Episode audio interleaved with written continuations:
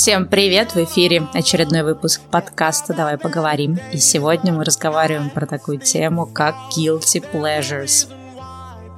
Аня, расскажи нашим слушателям, что такое guilty pleasures. Стелла, привет. Что такое guilty pleasures? Это такие вещи, которые мы делаем, слушаем, смотрим, пробуем, изучаем, но о которых нам немножечко стыдно рассказывать другим людям, хотя нам они доставляют огромнейшее удовольствие.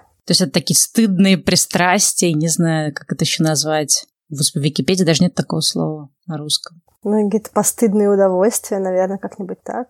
А, вот, слушай, называют это тайная страсть или тайная слабость. Да, то есть это в любые какие-то вещи, от которых мы получаем удовольствие, но иногда мы думаем, что эти вещи какие-то там недостойны нашего возраста или нашего положения, или недостойны какого-нибудь там умного интеллектуального человека и так далее. Да, ну что, давай делиться какими-то вещами, которые у нас есть. Стелла, начинай. Слушай, я на самом деле начну с истории забавной. Я тут пока листала, кстати, эту страницу с переводом, там еще есть такой перевод, как греховное удовольствие, mm. и запретное удовольствие, и порочные желания. Мне кажется, что это уже другие вещи. Это уже не guilty pleasures. Да, ну, в общем, если переводить с английского, guilty pleasure, получается удовольствие, за которое ты чувствуешь вином. У меня с этим есть как раз связанная забавная история. Как-то давно я слушала интервью э, с, там, с одной девушкой, и она в этом интервью сказала, сказала, что она смотрит время от времени такое шоу на YouTube, называется «Давай поженимся». И я, когда это услышала, первое, что я сделала, я тут же ей написала сообщение, и написала, что я думала, что я только одна из тех странных людей, ну, кто вроде бы, да, читает умные книги и делает какие-то адекватные вещи, умудряется время от времени смотреть э, «Давай поженимся». Причем смотрю я, естественно, не, наверное, не с той целью, с которой смотрят э, там в массе свои люди. Я это смотрю вот именно, как, знаешь, как какой-то фрик-шоу. Ну, то есть для меня это guilty pleasure, потому что когда я своей одной подруге начала рассказывать какие-то особо яркие моменты из этого шоу «Давай поженимся», я говорю, нет, а ты представляешь, они вот это сказали, нет, а ты вот представляешь, эти люди делают так-то. И она мне говорит, Стелла, что ты вообще смотришь, зачем ты тратишь на это время? Стелла, что ты вообще смотришь? Их оба на одного друга меньше да, в Инстаграме. Да, да, да. Или, знаешь, так, да, минус пять отписались. Вот. Но я как бы особо нигде не промотирована. В общем, было у меня какой-то два раза, наверное, за этот год период, когда, не знаю, это был какой-то, может быть, период моего выгорания, как раз, да, отсылка к нашим старым эпизодам. Может, еще чего-то, когда я просто понимаю, что у меня нет сил ни на что, мне ничего не хочется, я устала, хочу на ручки, я просто буду сидеть и полдня или вообще весь день смотреть эти разные выпуски этого «Давай поженимся». И просто, не знаю, для меня это, это супер guilty pleasure, потому что, ну, мне кажется, ни один здоровый, нормальный человек, особенно человек, который, наверное, считает себя, не знаю, феминисткой и борцом за права людей и за какую-то свободу и равенство, не может адекватно смотреть это шоу, но что-то есть такое в том, чтобы полностью абстрагироваться от своей обычной жизни и посмотреть что-то совершенно невероятное, совершенно нелепое и просто какое-то комически апокалипсичное, вот как шоу, например, «Давай поженимся». И мне вот как раз было забавно, почему началась эта история, что, оказывается, не я одна. Эта девочка, которая смотрит это шоу, она достаточно тоже адекватная, но почему-то у нас совпали в этом смысле наши тайные греховные удовольствия. Что ты вот так шеймишь людей? Может быть, кому-то искренне нравится шоу. Может быть, они даже заметки делают из этого шоу для каких-то своих задач. А ты вот взяла и обгадила кому-то. Кто-то сейчас думает, ну вот, а я думал, что Стелла такая хорошая, такая нет. Знаете, что нет. Нет, ну я не знаю, мне кажется, я думаю, ни один нормальный человек не воспринимает серьезно слова, которые... То есть вот слова, которые говорят ведущие, это, мне кажется, просто апофеозом супер консервативного, супер, не знаю, сексистского подхода. То есть они там такие, конечно, вещи подают. Ну, то есть ты даже не можешь поверить, что человек может искренне это говорить. В этом что-то есть, короче, в том, чтобы посмотреть на этот мир. Мне кажется, что люди уже смотрели какой-то дом или дом 2, как называется, да, они же смотрели, не всерьез обсуждали, кто с кем, что, как. То есть там были какие-то даже резолюции эволюции. Ну, то есть, ну, кому-то заходит, поэтому не знаю. Так что хватит шеймить других людей, а то сейчас я закроюсь и не смогу рассказывать про свои guilty pleasure. Будешь надо мной смеяться. Все. 15 лет дружбы коту под хвост. Да, ну, кстати, давай перед тем, как мы будем э, делиться другими какими-то скрытными, тайными, греховными удовольствиями, давай вообще, в принципе, начнем с того, почему мы считаем нужным об этом поговорить, почему мы выбрали такую вот тему, да, мы же не просто хотим поделиться своими скелетами в шкафу, то есть мы это делаем с какой-то целью. Вот как ты считаешь, Аня, для чего мы это делаем? Я, наверное, здесь тоже поделюсь какими-то своими мыслями. Я, когда мне было лет 14-15, я слушала очень разную музыку, и у меня там были всякие группы типа Blur, Oasis и что-то такое прикольное, и одновременно был всякий трэш в плеере, какой-нибудь, не знаю, Игорь Николаев или Аллегрова. И я помню, что мне было очень постыдно про это рассказать, потому что мне казалось, что если я буду рассказывать все, что у меня есть в плеере, люди не будут со мной общаться общаться. Они будут считать, что я какая-то неинтересная или, не знаю даже как сказать, какая-то вот не, неприкольная, да. Отсталая. Помнишь, такое слово было в школе? Отсталая. Ну да, может быть, какая-то отстала. Ну, типа отсталая от моды имеется в виду, да, отсталая от трендов. А сейчас я смотрю, что 90-е вошли в такую просто нереальную сейчас волну. Группа 90-х, исполнители 90-х, они прямо сейчас на пике популярности, и подростки с каким-то удовольствием перепевают эти песни. И ряд песен, которые у меня были в моем плейлисте в школе на, на кассетах, это те песни, которые сейчас активно перепеваются очень многими исполнителями и даже в какой-то степени являются чуть ли не культовыми сейчас. К чему я все это говорю? К тому, что наши guilty pleasures Э, те вещи, за которые нам иногда стыдно и которые мы не признаем в себе, не хотим рассказывать другим людям, во-первых, они могут по-другому восприниматься через какой-то период времени, а во-вторых, э, мне кажется, очень важно, чтобы люди не чувствовали себя аутсайдерами, да, какими-то мисфитс э, от того, что у них есть какие-то вещи, которые им нравятся, которые, может быть, глобально в обществе не так принято обсуждать. И я думаю, что основной посыл мой личный внутренний, почему я очень не хотела, чтобы мы записали этот выпуск и поговорили про наши guilty pleasures, потому что мне кажется, что очень важно сказать э, другим людям, что это окей любить то, что вы любите, и нужно за свою позицию, за свои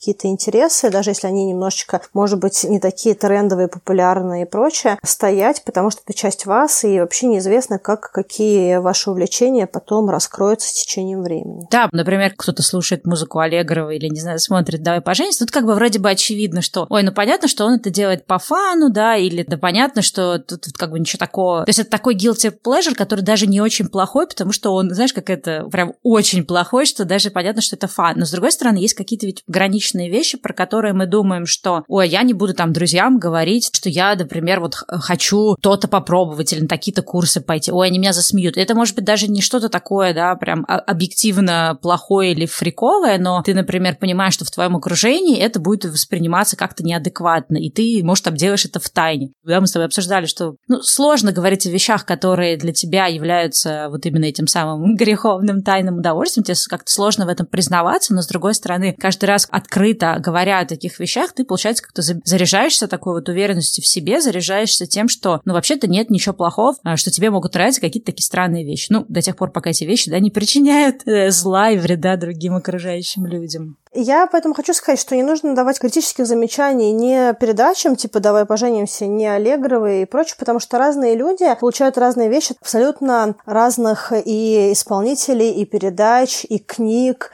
и много чего другого. Знаешь, там, я помню, в 90-е была газета Info, и были люди, которые обожали газету Info. Я до сих пор удивляюсь, что они там находили, но что-то они себе находили. Поэтому э, глобально, мне кажется, что очень важно делать то, что тебе нравится делать, и ни, ни перед кем не оправдываться за это. Нравится вам какая-то музыка? Ну, слушайте эту музыку. Если вы, конечно, не навязываете его, не заставляете всех своих друзей слушать, иначе вы от них отпишетесь или забавите в бан или там еще что-то, то в этом ничего плохого нет. Если вам это доставляет удовольствие или что-то вы получаете из того, что вы потребляете, ну, получайте дальше. И это очень важно own it, да, то, что называется на английском. Нравится вам, это ваше, и пусть все остальные думают, что хотят. Да, но видишь, это даже вот проявляется в каких-то областях, мы с тобой, мне кажется, говорили об этом перед записью подкаста, что когда, например, человек решает Э, увлечься какой-то темой, и он, например, хочет больше этого выкладывать в свой Инстаграм, да, он начинает думать, ой, а если я это сейчас буду выкладывать, мои друзья подумают, что я достал их этой темой, ой, от меня кто-то отпишется и так далее. То есть это тоже, по сути, некое такое проявление, ну, не знаю, там, стыда за свой контент. У меня прям даже есть какой-то такой реальный пример. Я как раз недавно записывала интервью с нашей подругой Катей Коваль для моего подкаста «Время перемен», и она говорила о том, что когда она увлеклась темой здорового питания, диетологии, нутрициологии, вот этой все темы, она стала фотографировать еду, выкладывать, да,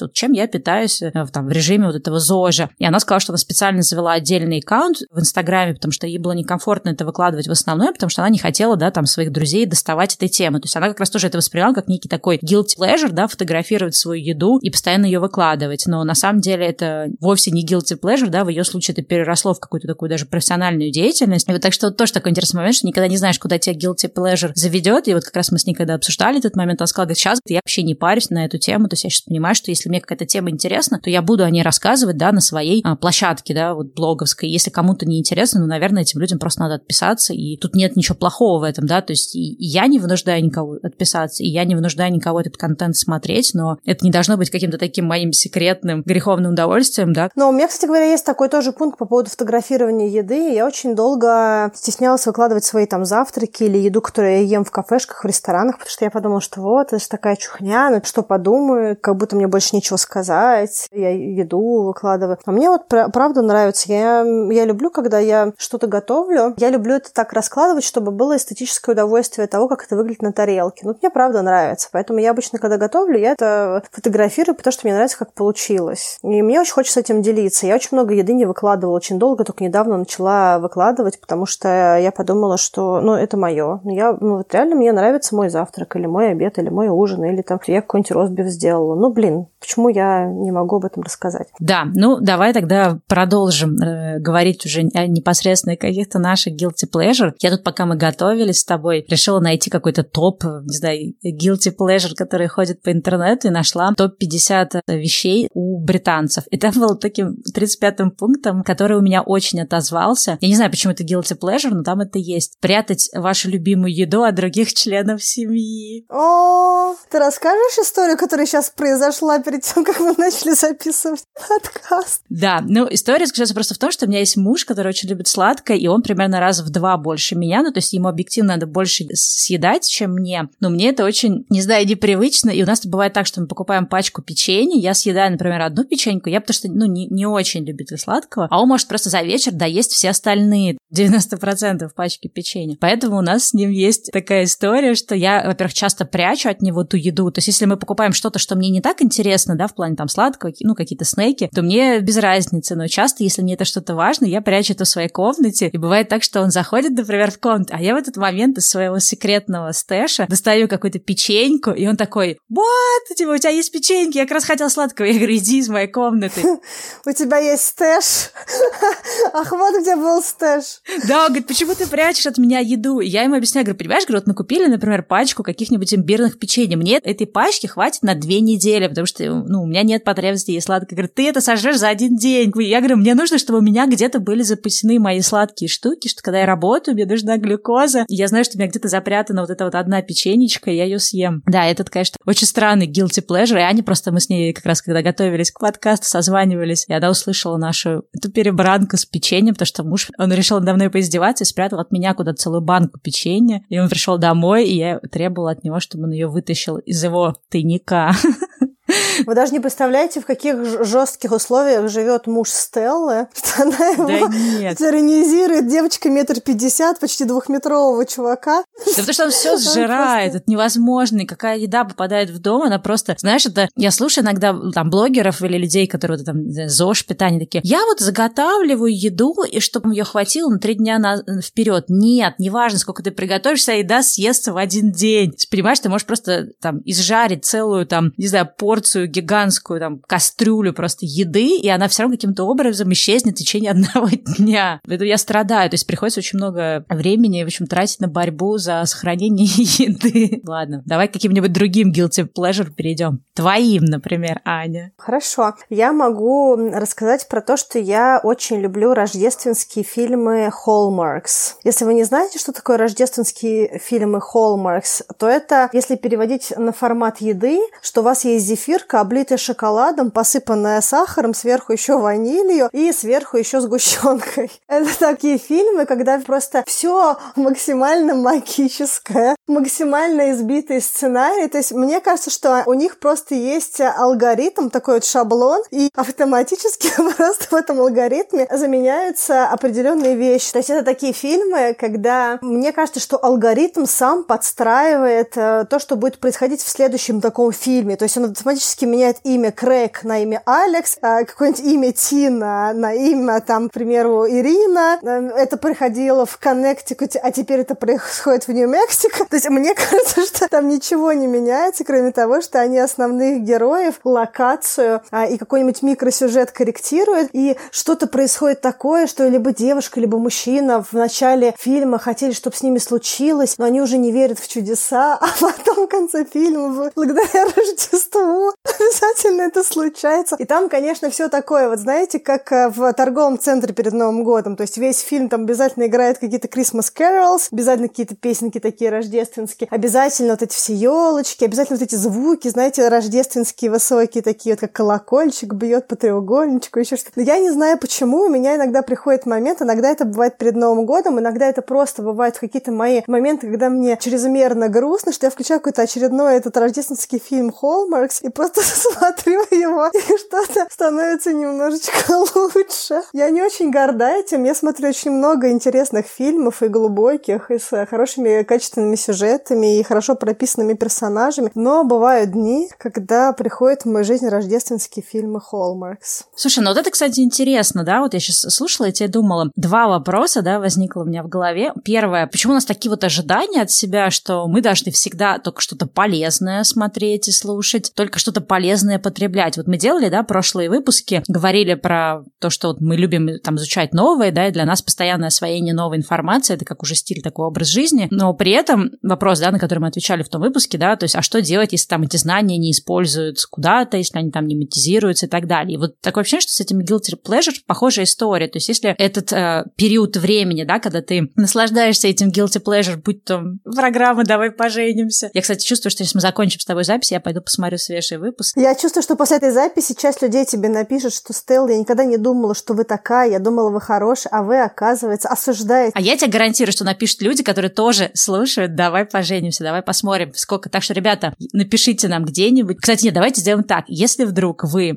тоже смотрите программу «Давай поженимся», пойдите в отзывах в iTunes и поставьте там сердечко, ну вот где можно оставить отзыв, и мы будем знать, что те люди, которые поставили сердечко, это те люди, которые тоже смотрят «Давай поженимся». Посчитаем, сколько вас. В общем, у меня такой вопрос. То есть почему мы всегда вот это рассматриваем, что вот какой-то период времени, в котором мы, по сути, просто получаем удовольствие. И вроде бы мы говорили о том, что нет ничего плохого в том, чтобы делать что-то для фана, да, чтобы просто получать удовольствие от жизни. И на самом деле, с точки зрения психологии, там, не знаю, физиологии мозга и нашего организма, нам важно, да, чтобы у нас были какие-то периоды жизни, когда мы просто кайфуем, получаем удовольствие и подпитываемся положительной энергией. Почему мы сами для себя, да, даже это все понимая, все равно каждый раз э, ставим какие-то вот такие вот ярлыки, что, ну, там, я от себя не ожидала бы, что я смотрю такие фильмы, я не знаю, почему у меня есть такая потребность. Ну, то есть как-то мы все равно к этому относимся, что это что-то неестественное. Почему мы так думаем? Почему мы считаем, что вот такой человек, как мы, не должен делать такие вещи? Вот откуда вообще все это идет? Интересно. Я думаю, что это от желания быть хорошим, это от каких-то, может быть, детских вещей, когда ты ориентируешься все время на признание, когда у тебя есть такой перфекционизм, когда ты хочешь быть отличником, таким э, прекрасным. Эти вещи, они как-то контрадикт, да, то есть они несопоставимы с тем, чтобы чувствовать себя прекрасным и при этом, не знаю, смотреть э, рождественские фильмы Hallmarks. Ну, то есть хороший, умный,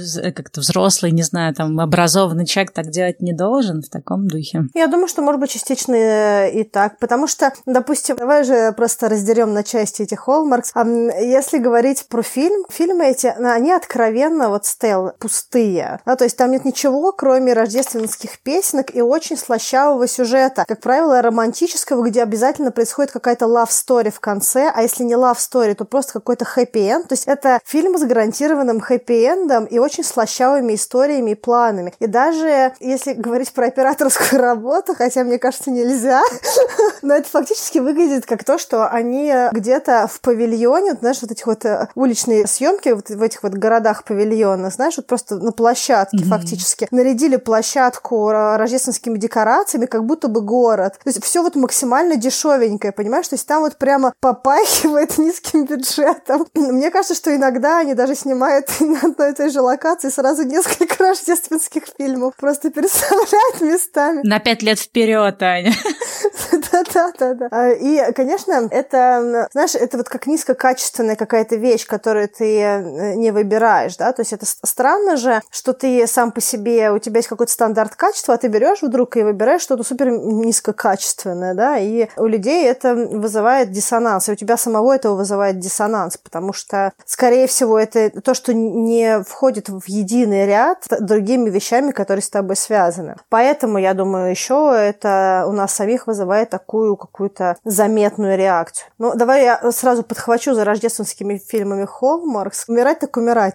я, допустим, еще очень люблю всякие драматические сериалы подростковые. Сейчас у меня нет на это времени, но иногда у меня прям бывает а, потребность посмотреть какой-нибудь такой подростковый сериал, и иногда даже подростковые фильмы. Я не знаю, может быть, э, я не переросла какой-то свой там подростковый драматический аспект э, личный, я уж не знаю. Я помню, что несколько лет назад я смотрела сериал, который назывался Secret Life of American Teenager. Секретная жизнь американского подростка. Я не знаю, он переводился на русский, не переводился, есть он на русском или нет. Но фактически это выглядит как несколько сезонов того, что происходит в старшей школе. И там все начинается с того, что девочка беременеет чуть ли не в первой серии, и дальше развивается ее сюжет, как она там со всем этим э, разруливает и прочее, прочее. Эм, я была супер-мега хорошей девочкой в школе, и в средней школе, и в старшей школе. Поэтому почему меня цепляют, допустим, эти подростковые сериалы, вообще мне ни разу не понятно. Но я иногда с большим кайфом посмотрю какой-нибудь такой вот сериалец. Слушай, ну, кстати, к вопросу о таких сериалах. Я смотрела, ну, давно тоже это было, смотрела сериал Skins, там про подростков а, английских. Там, соответственно, все просто секс, драгс и рок-н-ролл. Ну, Skins это прям крутой сериал. Давай, еще британский особенно, да? Ты не американский имеешь в виду, ты имеешь в виду британский. Нет, не американский, именно британский, да. Да, но он был охрененный, там по всему он был охрененный. Это был крутой сериал. Да, но в целом я думаю, он как бы я человек, которому не близки, например, тусовки, да, то есть я там, в принципе, вообще не ходила ни какие вечеринки, ни в школьное, ни в студенческое время, да. Я как-то никогда не была близка к теме, например, экспериментов с наркотиками или еще что-то. То есть почему? Но может быть как раз это такой вот запретный плод, то есть ты для себя считаешь, что это все как бы не про тебя, не для тебя и не про твою жизнь, и тебе интересно вот как-то, не знаю, пожить в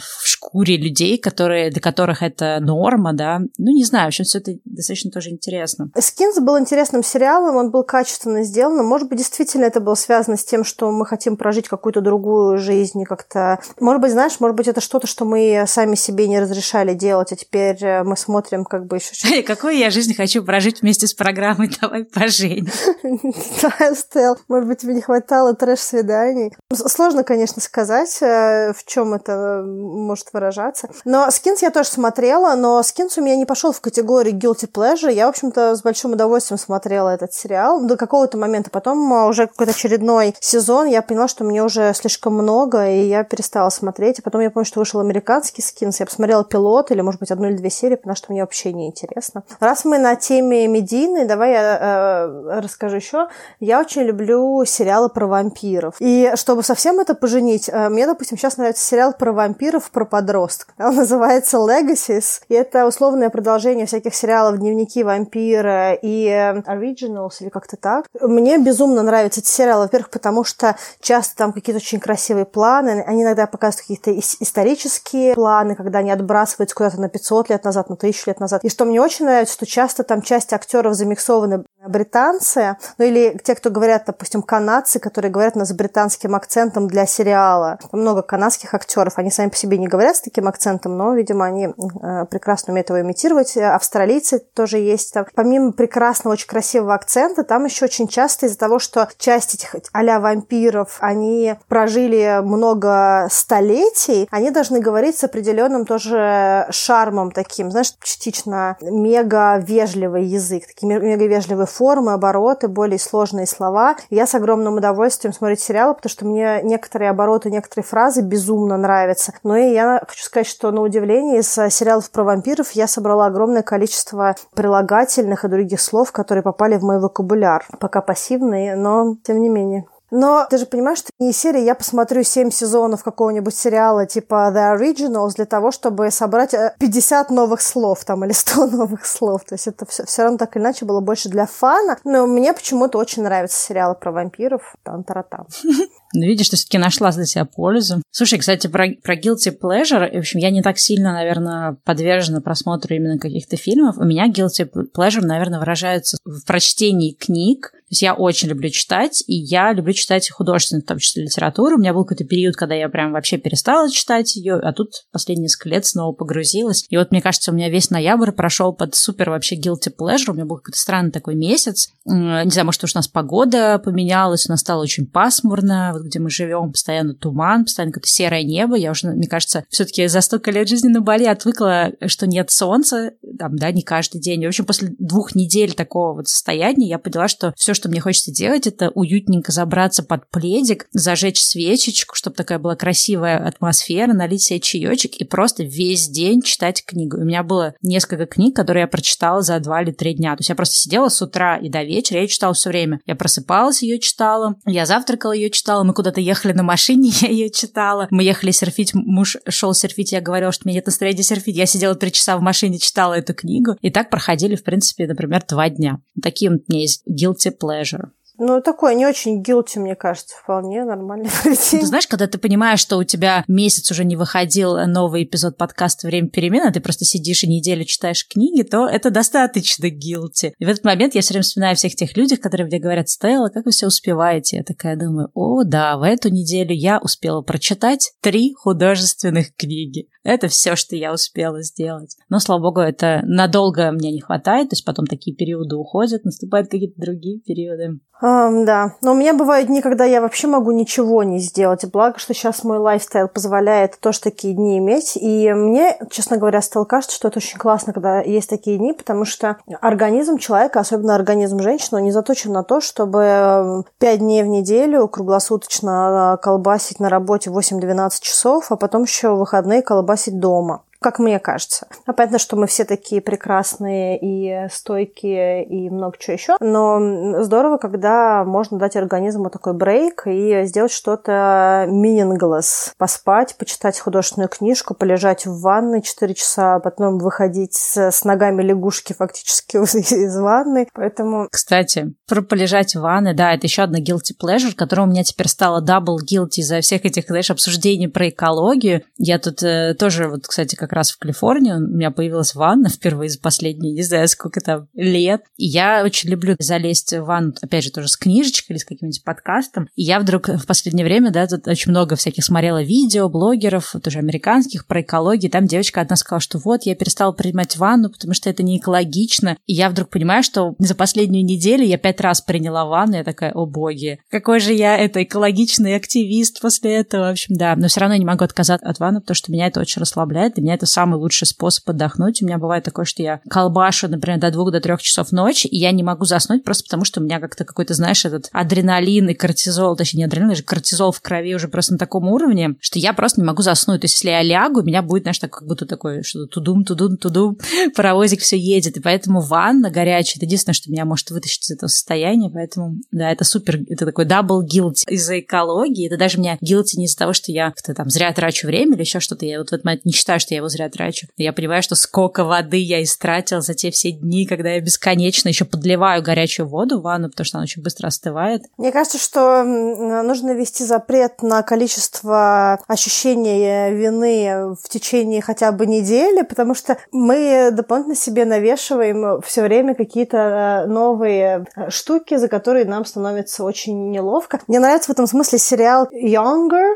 мне кажется, она называется «Юная» на русском, я не уверена. И там в каком-то, в первом сезоне, в каких-то первых сериях, э, эта Лайза стоит, смотрит на себя в зеркало и э, где-то под мышкой говорит, ой, у меня вот здесь какая-то кожа под мышкой, мне кажется, что мне, может быть, нужно ее подтянуть. И ее подружка говорит, «А, женщины так очень много в своем теле сомневаются, давай не будем вводить новые какие-то штуки туда, за которые нам становится стыдно в своем теле. И вот это вот про это, мне кажется. Ну да, кстати, вот это тоже вот guilty pleasure, это отдельная история, то есть одно дело, да, когда это просто какой-то фан, про который ты не уверен, полезен он тебе или нет. Другой вопрос, это когда в каких-то вот областях, да, ты ставишь какие-то высокие стандарты. Вот там я приводила пример с экологии, да, ты вот тоже хороший пример про внешность. А когда ты начинаешь э, любой какой-то вообще момент расслабления, да, естественно, возводить вот в то, что это, это что-то, за что нужно стыдиться или что-то, за что нужно себя ругать. И это тоже, мне кажется, очень важно это контролировать. И в этом смысле, опять же, хорошо говорить про guilty pleasure, потому что, мне кажется, в любом человеке ну, в жизни, да, любого человека должно быть какой-то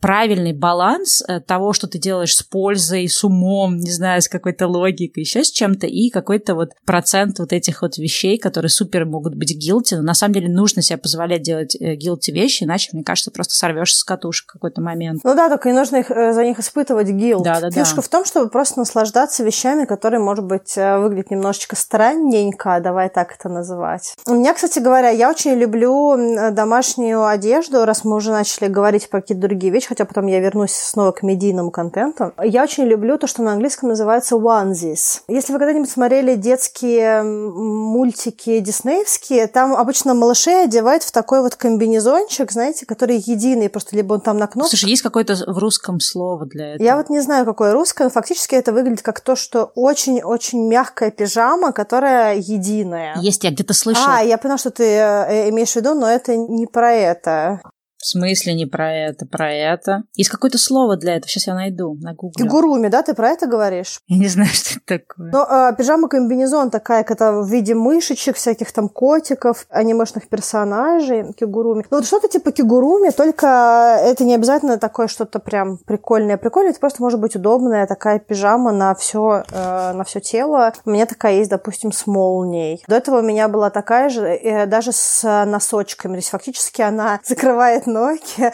разве что варежек нет. А так она на все тело была с капюшончиком. И я очень люблю такие всякие вот э, вещи. Я понимаю, что мне не пять лет, и что, наверное, я должна носить что-то супер-мега-секси по дому, но мне иногда очень хочется просто одеть что-то абсолютно вот такое вот детское, мягкое и уютное. По-английски это onesie, а есть еще, еще слово, которое называется кигуруми. Но это сильно привязано к аниме. Но есть другое слово. Вот я сейчас пытаюсь вспомнить какие-то наши модные блогеры и модные какие-то дизайнеры одежды. Они сейчас стали это тоже в России внедрять. Я что-то не могу вспомнить, как это называется. Ну ладно, оставим. Если кто-то помнит, напишите нам. Ну, в общем, короче, есть, есть эта тема. То есть, когда это вот кигуруми, ты так понимаешь, что это обязательно должно быть с животными, да? А это просто как бы такой вот костюмчик, не с животными, но тем не менее имеющий название. Ну ладно, что-то не получилось мне нагуглить, потому что я не понимаю, как спросить в Гугле, чтобы узнать.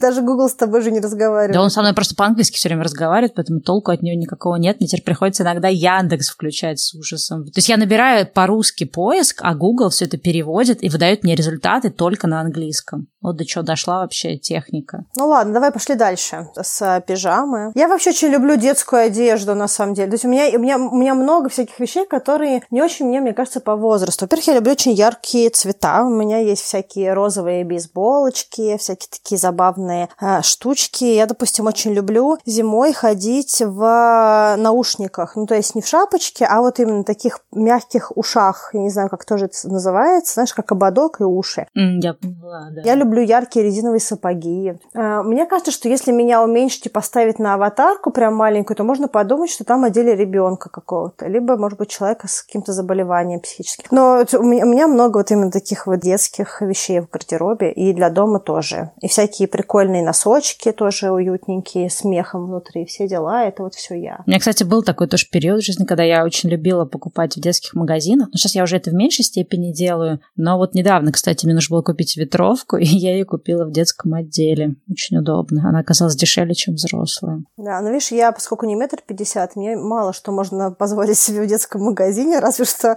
Но ты все-таки на натягиваешь. Ну, я во взрослых покупаю. Но все, все это выглядит, да, так немножечко по-детски, но я люблю всякие такие вещи иногда. У меня есть другие вещи в гардеробе тоже, но вот именно такие детские. Особенно раньше любила, сейчас уже меньше, но все равно у меня есть такие штуки. Я очень люблю всякие шоу типа The Voice или The X Factor, где перепевают какие-то песенки. И меня прям доставляет огромное удовольствие смотреть, как люди перепели какую-то песню, особенно когда кто-то очень красиво перепевает. Я даже могу сохранить на YouTube, если какая-то супер-мега прикольная кавер. Помню, что какая-то девочка, мне кажется, то ли из Беларуси, то ли из Украины, перепела как-то магическим образом песню Take Me to Church. Прям очень красиво и как-то по-другому раскидала акценты в песне. Я прям слушала и какое-то космическое удовольствие получала.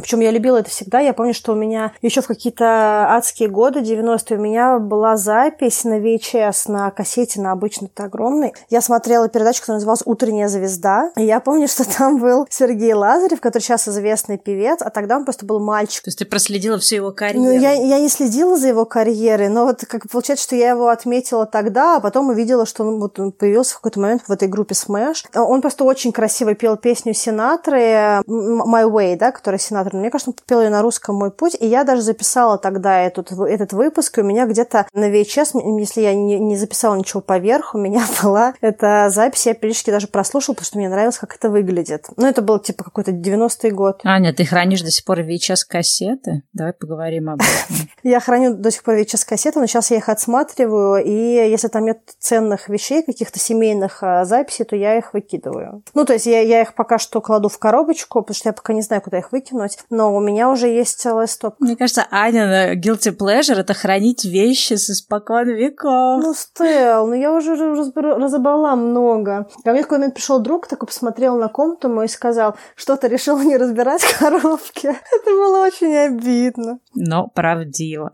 Стел, но я зато сделала Экаси игру, я просто еще не, не опубликовала. Ты все-таки сделала ее, потому что я уже решила, что в какой-то момент ты просто сдалась под напором всех этих вещей. Да, я смогла. Вот. Но мне нужно, видимо, еще один месяц тоже э, Экаси игра и Минс Гейм.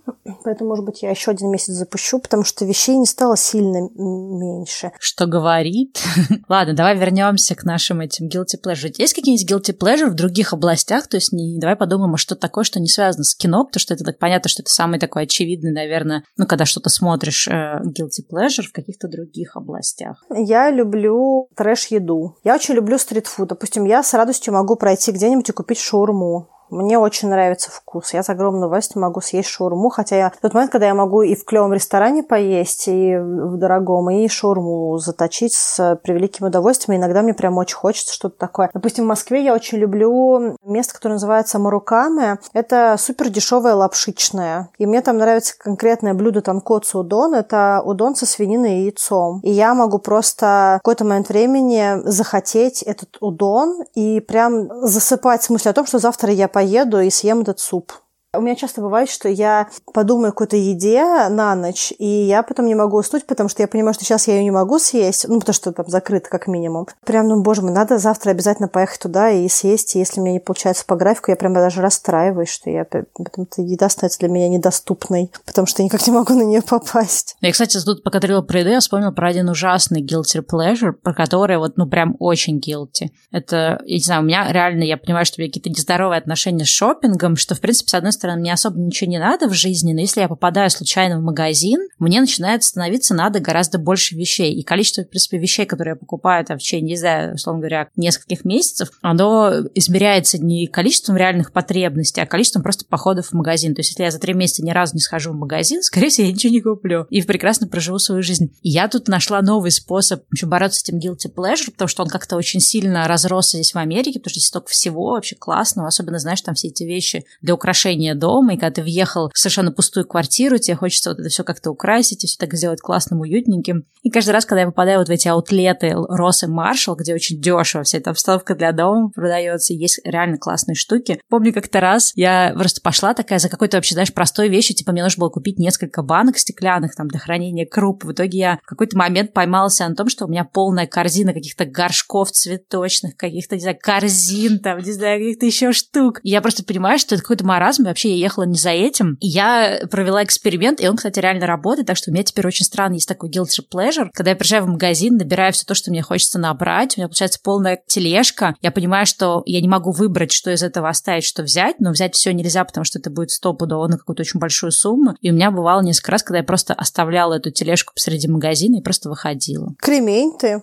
Да, но ты понимаешь, что просто если ты через там несколько дней про какую-то вещь вспомнишь, то есть у меня хватит задора за ней вернуться в этот магазин. Но чаще всего мне было просто лень возвращаться, я не точно помнила, что там, как это конкретно выглядело. То есть я редко возвращалась, и я понимаю, что это, конечно, очень странный способ потратить время, потому что я люблю ходить по всяким магазинам, где всякие особенно штуки для дома продаются. То есть это вот как раз самый супер guilty pleasure, потому что уходит куча времени. Если не отследить э, задор покупки, то еще и потратятся зря деньги. Ну, поэтому мой, мой guilty pleasure теперь лечится тем, что я вот, ну, не всегда это получается, но время от времени я просто говорила себе так, все. И просто выходила из магазина, оставив тележку. Серии пять часов ты потратила на прогулку, да, по Маршалс там? По... Да, оставив полный. То есть я ни с чем не шла на кассу, я просто выходила из магазина и ехала домой. У меня так было один раз, когда я за один день так два раза сделала. Слушай, я тоже все это делаю. Я не выхожу обычно, оставив тележку, хотя пару раз у меня такое было, просто потому что я провела так много времени в магазине, что я просто не чувствовала в себе никаких сил по поводу этих вещей. То есть у меня не было никакого эмоционального ответа. И я поняла, что я не понимаю, хочу этих вещей или нет. А, так, кстати, бывает, да. Но мне обычно не стыдно. Я люблю эти магазины. Вот эта вся секция со стаканами, с блокнотами. Я там надолго подвисаю. Поэтому, в принципе, принципе, магазины книжные и канцелярия — это места, в которые меня вообще нельзя пускать, потому что я там могу спустить много денег. И самое главное, что у меня очень много блокнотиков, и я не так много их веду, как у меня их много. У меня огромная коробка за блокнотами. Я даже не, не подползаю пока к тому, чтобы ее разбирать, потому что я не могу вы, выкинуть ни один блокнот. Я их специально покупала, потому что они мне очень нравились, но я не знаю, когда, ну, вообще в каком веке я смогу начать их вести. Но если я вдруг оказываюсь в каком-то... Передари их на Крисмас всем друзьям. Мне кажется, это будет с пользой для Ты дела. Не, не услышала тот момент, когда я сказала, что я не могу от них отказаться? Это тот момент, с которым нужно работать психологу, Стел. Ну, это такой момент, с которым надо работать. Ты же сама уже сделала первый шаг, сказав, что они тебе объективно не нужны.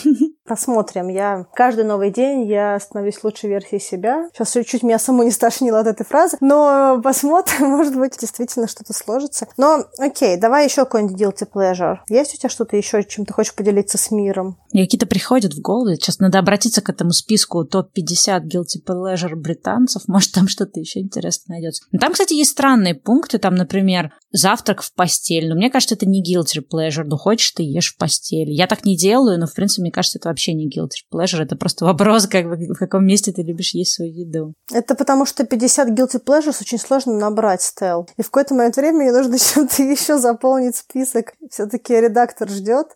Слушай, а я, кстати, вспомнила, на самом деле, супер криповый, такой прям реально криповый guilty pleasure. Он у них есть тоже по цирковым пунктам. Называется э, секретно фоловить каких-то там селебритис. Ну, я не знаю, в смысле секретно. Я не думаю, что это селебритисы вообще как бы знают, что ты их фоловишь. Или это, может быть, имеется в виду секретно от друзей. Ну, типа, чтобы друзья не знали, что ты там интересуешься жизнью. Типа ты на них не подписываешься, но у тебя есть списочек, да, и ты каждый раз так забиваешь руками. Ну, вообще такое есть, на самом деле. У меня есть, например, несколько блогеров, на которых я не подписана, потому что я не могу их потреблять контент, то есть в том, ну, то есть мне не нравится их формат, подача, не знаю, степень интеллектуальности их видео или еще что-то, но время от времени у меня бывает какая-то очень странная потребность, которая, э, не знаю, на грани любопытства и профессионального интереса пойти посмотреть, что они там делают, особенно когда ты понимаешь, что ты там заходил к ним полгода назад, у них там было, не знаю, 200 тысяч подписчиков, а сейчас у них миллион, и ты такой, вот the fuck, надо пойти посмотреть, что они сделали. И ты понимаешь, что начинаешь смотреть эти видео, тебе эти видео бесит, потому что ты понимаешь, что, о боже, ну кто это смотрит, ну почему это происходит, но при этом ты сам продолжаешь смотреть, и ты, ну то есть это супер, как мне кажется, такой тоже guilty pleasure, пойти посмотреть, потом еще с друзьями пообсуждать. О, представляешь, вот она это сказала, а он вот это вот сделал, боже, да кто это смотрит, да кому это надо? И ты, и все такие секрет, секретли заходят, смотрят все это. Ну, для меня, например, сейчас, я считаю, что это, ну, такая, даже не то, что, э,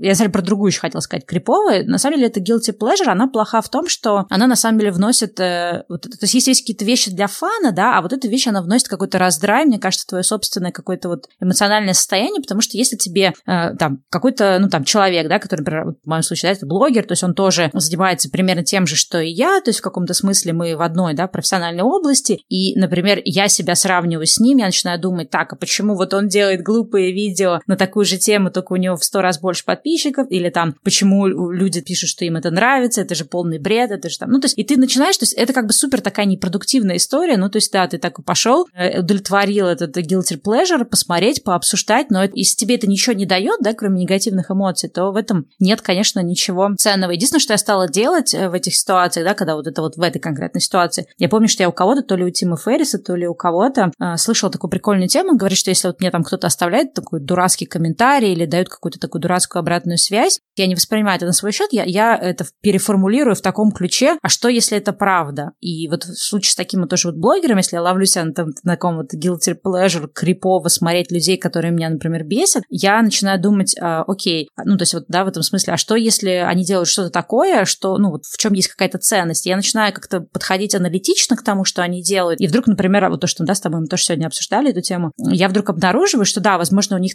по моим меркам туповатый контент или по моим меркам некачественно сделанный контент или по моим меркам что-то еще, но при этом, например, у них есть такая классная вещь, что они просто без какого-то там, знаешь, синдрома самозванца, сомнений, чего-то, просто фигачат этот контент два раза в неделю в определенные дни, в определенном формате, и поэтому аудитория с ними, и поэтому алгоритмы, да, там, прибудут с ними сила алгоритмов и прочее, и поэтому у них происходит рост. А такие люди, как бы вроде меня, которые сидят, тратят свою энергию на то, чтобы это все посмотреть, ну, там, не знаю, причитать на эту тему, и потом уходят в полный какой-то даун, и там месяц никакой контент не выдают, потому что они там в творческом тупике. И получается, что если вот подойти аналитично к этим людям, то у них тоже можно чему-то научиться, тому что, типа, в сторону синдром самозванца, в сторону всякие творческие тупики, просто фигачишь контент по расписанию, и вот тебе, пожалуйста, твои, не знаю, сотни тысяч миллионов подписчиков. То есть, э, в принципе, я сейчас стараюсь хотя бы вынести что-то полезное из таких вот guilty pleasure, чтобы это просто не получалось одним каким-то таким вот эмоциональным всплеском, и все. Слушай, смотри, мой guilty pleasure в этом списке 50 guilty pleasures а, на третьем месте смотреть диснеевские фильмы и мультфильмы, когда ты уже взрослый. Это вот моя история про детские всякие фильмы. Это, это топ-3, понимаешь?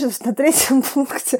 Оказывается, очень много взрослых людей, которые смотрят детские или подростковые фильмы, сериалы, там, диснеевские. Меня папа см- смотрит или смотрел, не знаю, может, уже перестал, но у него был период, когда он смотрел очень много мультиков зачем-то. Я вообще не люблю мультики, надо сказать, но детские фильмы, диснеевские фильмы, вот эти подростковые и э, сериалы подростковые, это вот я все смотрю. А я вспомнила еще один guilty pleasure. Мне кажется, что в этот момент куча людей просто поведет глазами наверх, такой айроллинг. Я не знаю, стоило делать что это нет. Я это не делаю в публичных местах, я это делаю обычно дома, либо в присутствии близких друзей или там каких-то романтик э, партнерс. Я очень люблю иногда облизывать тарелку.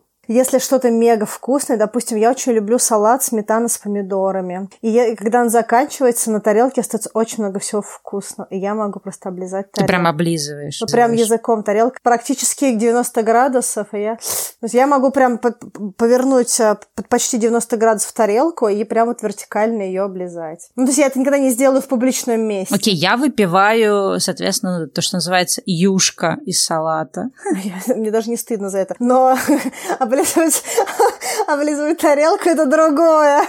Ну вот я тебе говорю, я могу только из салата выпить эту штуку. Это я делаю дома, это я делаю постоянно. Но юшку из салата – это типа из пиалочки выпить жидкость, правильно? То есть это выглядит как просто то, что ты пьешь как суп из пиалы, то есть, ну как бы… Ну, то, есть, то есть у тебя есть грани. Выпить э, юшку из салата – это ок, облизать тарелку – это уже next level, который такой guilty. Но я так не делаю, я на самом деле очень хорошо воспитана, я так никогда не сделаю в публичном месте, но дома я прям отдельный кайф получаю. А в детстве, когда была маленькая, а, я помню, что бабушка делала зажаренное мясо такое прям шкварки, и я потом проходила по сковородке черным хлебом, и потом ела черный хлеб вот в этом всем то, что там оставалось на сковородке. Да здравствует ЗОЖ, это называется. В этот момент все нутрициологи, которые нас слушают, просто упали под стол. Ну, такой уж выпуск. Ну что, мне кажется, что надо постепенно подводить к концу. У нас есть какие-то еще такие супер яркие. У меня есть один, который вот в продолжение э, вот тому как раз. Почему-то я хотела про него сказать, а потом вспомнила про другой. Вот он, вот это на самом деле криповый, когда, например, я ну, там подписалась на какого-то человека, будь то блогер или какой-то писатель, э, журналист, еще что-то, ну, то есть какой-то человек, да, какая-то медийная персона, мне интересно то, что он делает, да, в плане там творчества, мне он начинает становиться как-то симпатичен как человек, и я могу пойти реально просто просмотреть весь его там Инстаграм, посмотреть какие-то его старые видео, то есть мне хочется как-то больше узнать этого человека, больше узнать о нем, просто посмотреть того все какие-то интервью, интервью, полазить там, посмотреть, кто его там комментит, какие-то, знаешь, эти взаимосвязи найти. И я, конечно, понимаю, что иногда это может, на это может уйти просто очень много времени, например, чтобы пересмотреть весь канал человека. Я знаю, как это выглядит. Я так делаю тоже с некоторыми людьми. Постоянно? Нет, я так делаю с конкретными людьми. Ну, ты как бы немножко крипи, конечно, когда ты пытаешься, например, ты там смотришь, такой думаешь, о, интересно, а если там у этого человека семья, ты там начинаешь по каким-то его постам или картинкам в Инстаграме понимать, в паре, не в паре, он там, не знаю, там, кто, смотришь, что он каких-то одних и тех же людей тегит, может перейти к этим друзьям, посмотреть, кто они такие. Но я даже не могу объяснить, откуда вообще это. У меня почему это бывает какими-то такими, знаешь, всплесками. То есть у меня там какой-то человек мне вот сейчас интересен. То есть это не то, что я буду его потом, ну, то есть вот сейчас, да, люди... Это не романтический партнер. Ты говоришь про блогера, который тебе интересен с точки зрения медийной личности. Да, я не говорю про романтический партнер, это просто то есть человек, который мне как-то харизматично меня зацепил. Э, и тут важно, что я, ну, вряд ли буду потом как бы на протяжении долгого времени за этим человеком следить. То есть у меня нет потребности, например, там, смотреть сторисы, какие-то селебрити, селебритис, людей, то есть это мне вообще супер как-то неинтересно. У меня это происходит обычно всплеск какого-то интереса. Я иду, трачу много часов на то, чтобы его, этот всплеск интереса удовлетворить. Он меня полностью удовлетворяется в этот момент, и все дальше. Я, например, на многих там блогеров, которых я, например, смотрю на YouTube или читаю в Телеграме, я могу быть не подписан на их Инстаграм, потому что мне это вообще не супер интересно, что они там ежедневной жизни делают или пишут. Но одномоментно я могу вот так вот этот guilty pleasure, любопытство удовлетворить. Мне не стыдно за это. Это первое, что хочу сказать. Я так делаю обычно с реальными людьми и с редкими людьми надо сказать. То есть, как бы я не пойду просто... Потенциальные бойфренды, берегитесь.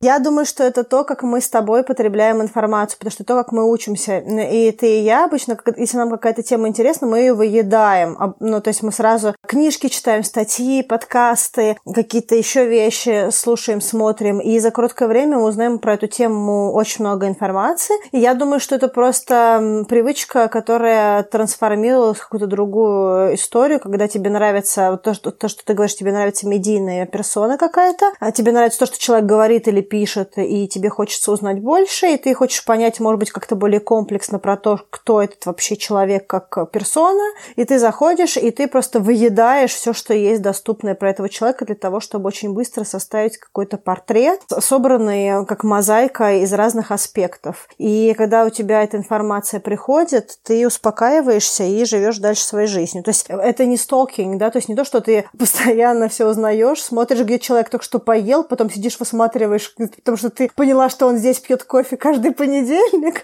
То есть в этом нет ничего крипи, да. Я считаю, что это вполне ок, и это нормальный способ потребления информации. Короче, мне за это не стыдно, стоило тебе не стоит. Хорошо, Аня разрешила мне не стыдиться.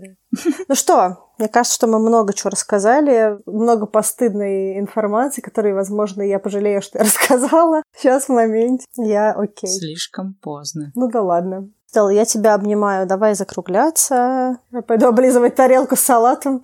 Я пойду смотреть как-то «Давай поженимся», пойду посмотрю пару. Как раз мне сейчас надо пообедать, и я сейчас напомнила себе про этот guilty pleasure. Пойду наслажусь им по полной степени. Да. Ну все, я тебя целую. До следующей недели. Да, я тебя тоже. Но перед тем, как мы, кстати, уйдем в этот... В отрыв. В отрыв, да. Хотел сказать о том, что мы сейчас активно создаем дополнительные подкасты, всякие интересные выпуски для наших патронов. Поэтому, если вам не хватает наших выпусков раз в неделю, и вы хотите такие более личные, да, менее серьезные, менее занудные выпуски, то мы стараемся их делать для наших патронов. Присоединяйтесь. Не надо никаких оверпромисов. Да, мы, не, мы ничего не обещаем, но уже к этому моменту, в общем, когда вы услышите этот выпуск, скорее всего, уже выйдет, да, два выпуска с Q&A, то есть мы там отвечаем на вопросы. И также у нас готовится интересный выпуск, третий выпуск для патронов, там, где мы будем рассказывать о наших каких-то любимых книгах, сериалах и так далее. Ну что, стало? Давай, Аня. Услышимся через неделю. Пока-пока. Пока-пока. Целую.